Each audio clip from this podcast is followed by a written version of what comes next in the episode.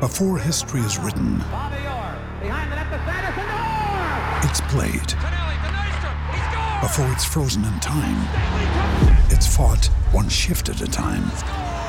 Before it's etched in silver, it's carved in ice. What happens next will last forever. The Stanley Cup Final on ABC and ESPN Plus begins Saturday. Another day is here, and you're ready for it. What to wear? Check. Breakfast, lunch, and dinner? Check. Planning for what's next and how to save for it? That's where Bank of America can help.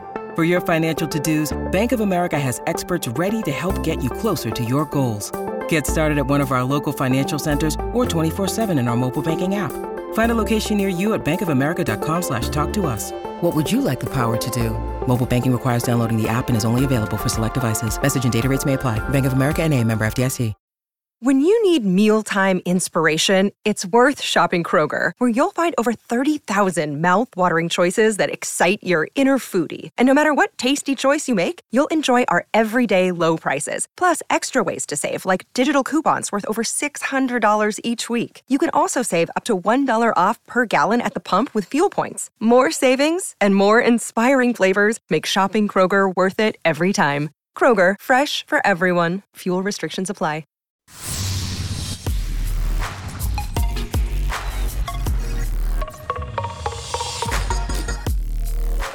You're listening to Hurrdat Sports Radio. See if Nebraska will dial up a pass of sorts or if they just keep it on the ground. As Sims lines up under center. Emmett Johnson behind him. They go end around inside the five and into the end zone.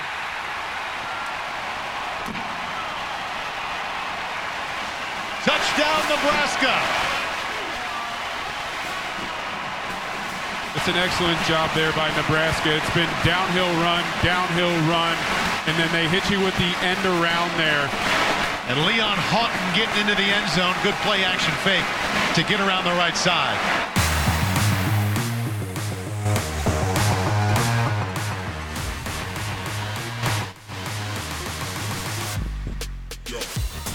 Wrapping up the show here on a Monday. I'm Ravi Lulla. Andrew Rogers here with me. We- Did I did I redeem myself there? Yeah, that was better. I appreciate that. Uh, that's Shane Schillerberg producing for us. You can come back tomorrow, Shane. Yeah, you can you can turn the mic back on. That's okay. Uh, we are here on AM 590 ESPN Omaha, ESPN Tri Cities, and KFOR in Lincoln. We it's time for the sports cleanup. Trying to get to everything that we didn't get to all day because it was was a lot. a lot, man. And we're still not going to get to everything here, but there was a lot of college football, lot of Nebraska, obviously, um, and man, the nice thing about the Warhorse Sportsbook, it's not just in Lincoln now. Mm-hmm. You can place your bets in Omaha, 6303 Q Street at Horsemen's Park. Make sure you go check it out and maybe do a little cleaning up of your own. Yeah, you know, I tried this past week. I, I so the follow the hundred videos that I've been doing. I Yep. placed fifty of my final hundred, and that fifty did not win. Uh-oh. So I'm back in the red. Um, I, I still have my job, so that's a good thing. What uh, what's the what was the loss this week? Well, I, I did the Brian Edwards parlay, Okay. which did not hit. Okay. Um, I was so high on Arizona this week, and they still beat Colorado, Mm. But but, they they, didn't didn't cover. cover. Yeah. Um, so I went with stats there, and then um, oh, who who uh, took it out? Oh, Air Force. I, I don't know what's going on Last couple games with Air Force, but Yeah. holy cow, Hawaii really put it to them. Started with that uh, started with that Army game a couple weeks ago. yeah, I- And you think, okay, maybe it's a it's a rivalry game, uh, Service Academy versus Service Academy, but the the Hawaii game's concerning. yeah. I just don't. Hawaii's not good. No, they're not. They are, hor- and the stats that I gave to back it up guaranteed to me that they weren't good. I don't know what happened. So Yeah. um, I just had some misses on teams that I really like. Uh, the late window was not nice to me, but I will tell you this: I was on Mizzou this weekend. I was also on Michigan minus seven, which they They covered. They won by nine. Yep. Right. Um, so there Wait, were. did you buy that line up? Uh-huh. Okay, I was because it was like money. four and a half, I think. Yep. Okay. Well, I thought that was way too low. so did I. That's why I took that, that. number. I took them in my Um, pick 'em. So I moved it up to minus seven. I brought um, who did I just say before that? Mizzou. Mizzou, I, I, bought, I got Mizzou's money line, um, and they really took it to Tennessee this weekend. So uh, I had some wins, but you know that's the problem with parlaying, Mm-hmm. right? You uh, put the wrong teams together, and it all blows up in your face. Yeah, but uh, you know, at least you can do it right here at home. And you know what? I got fifty more dollars, and I'll get it back. Listen, you got you can do it. I believe in you. Hey guys, You got down to ten dollars before and bounced back, so Guys, I, I like your chances. Wisconsin, I believe, opened as a seven-point favorite against uh, Nebraska this week. Am I right when I say that? Uh, uh, I haven't looked at the line yet. That's too high, though.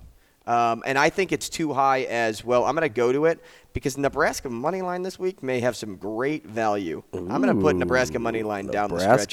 They are plus five now, plus 170. I think there's some good value there on the money line, Okay. even with all of the struggles we talked about for the first hour and a half of this show. Yeah, okay, that's interesting. Because Let's- Wisconsin, like I said, they are in a rut too. They just lost to Northwestern. I think it was 24-10. And if you listen back to the post-game comments, it seems like Luke Fickell has no grip on that team right now. yeah, they've lost And, three in a row. and the players yeah. are even talking as if the culture isn't where it should be in year one. If Nebraska has a leg up in anything, It's, it's, the culture Yeah. department. You know, it's it's one of those things that we talked about a lot, and it got a lot of attention earlier in the season. Kind of the same thing it did with the Deion in Colorado. Obviously, those are two of the other high-profile coaches that were brought in this year in the same recruit in the same coaching cycle as Matt Rhule. But you know, so the Badgers start off four and one, and you're looking, you're like, oh, that look off to a fast start. In that same time period, I believe Nebraska was two and three, so you're like, oh, man, maybe maybe Luke Fickell was the right choice there. You, you see Deion get off to the hot start. Well, look look where they're at now. Everybody's about in the same place. Deion's four and six, Wisconsin's five and five, Nebraska's five and five. But guess what? For all of the issues we've talked about today, and there are plenty, and they need fixed. I've been during every break, I'm googling, you know, and looking up the resumes of the different offensive coordinators that have worked with Matt Rhule in the past. I think I've landed on Glenn Thomas as my guy. That's who I want.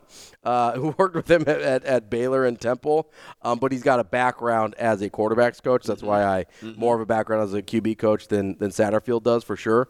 Um, so so as many as issues as there are, which there are plenty um, I think I look at Nebraska and say, out of those three programs, I'm taking Nebraska's culture over over the other two. Imagine this too, and it's crazy to say, but Nebraska could still win the Big Ten West Absolutely.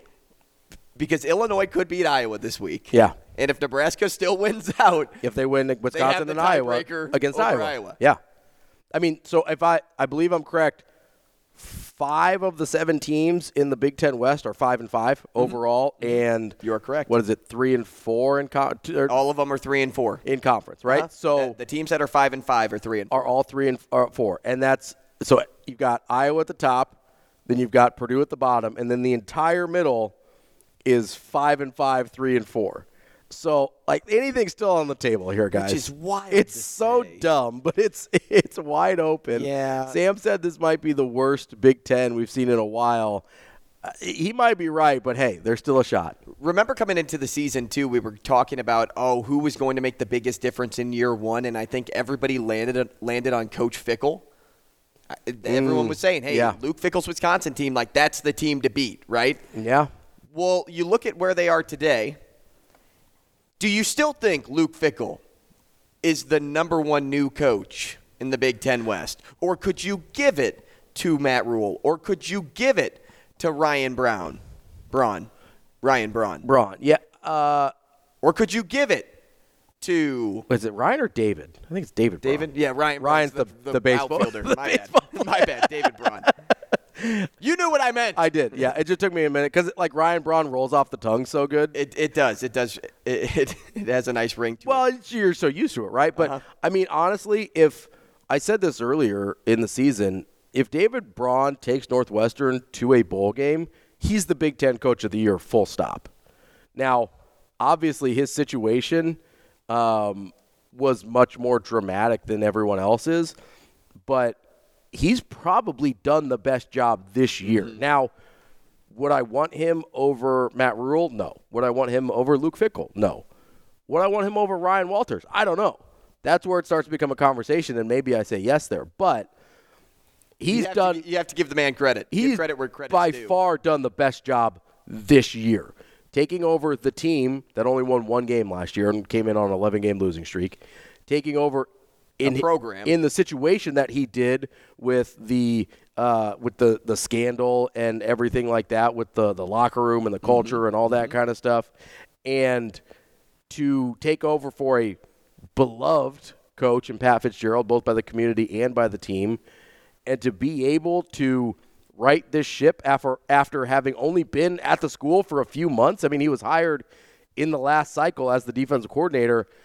His the job that he's done this year, frankly, and he's not going to win this. He's not going to win National Coach of the Year, but it might be the best coaching job anyone's done in the country. you have to give him a ton of credit. Now, as you look at some of the new coaches in the Big Ten West, how about some of the new potential candidates for that Texas A&M program? Because th- I got to tell you, Ravi, this may be one of the best pools to pick from if you're Texas A&M this year. Yeah, I mean, so you're definitely going to have, I mean, the money, the resources, but you're also going to have the pressure at Texas A&M. The funny thing is, there's a ton of pressure at Texas A&M, and they've never actually won that mm-hmm. much. Like, I don't think they have a They're just a school in Texas in the SEC. that has endless money. I mean, they're literally just paying Jimbo Fisher $75 million to just go away. And he's only had one losing season. I'm not saying they shouldn't have fired him, but I'm saying there's not very many schools in a situation where a guy's had winning seasons five of the last six years. And they're like, here's $75 million to never speak to us again. um, so that's wild about Texas A&M. Now, it is, you could argue, dumb money because they don't make great decisions a lot of the time. But they do have endless cash, and so they're going to be able to pick a number and and get basically have their choice of candidates. I would think. Now, I do wonder how good of a job people view it as. and that's where I would go with my with my head too, because when Dan Lanning's name and Kalen DeBoer's name popped up as potential Yeah. candidates, I thought, well, it would be the job to move to if these two teams weren't moving to the Big Ten and having Big Ten money to play with now versus what they had in With the Pac-12. Pac-12, yeah. Yes, they aren't making what they probably would make at Texas A&M because they would get the kitchen sink Yeah, and they'll offered get to them. they'll get paid eight, nine, ten million dollars. So is it about the money and the state of the program then, or is it about hey, the current team that I'm where I'm at, Mm-hmm. where we are today, where we're moving to is more enticing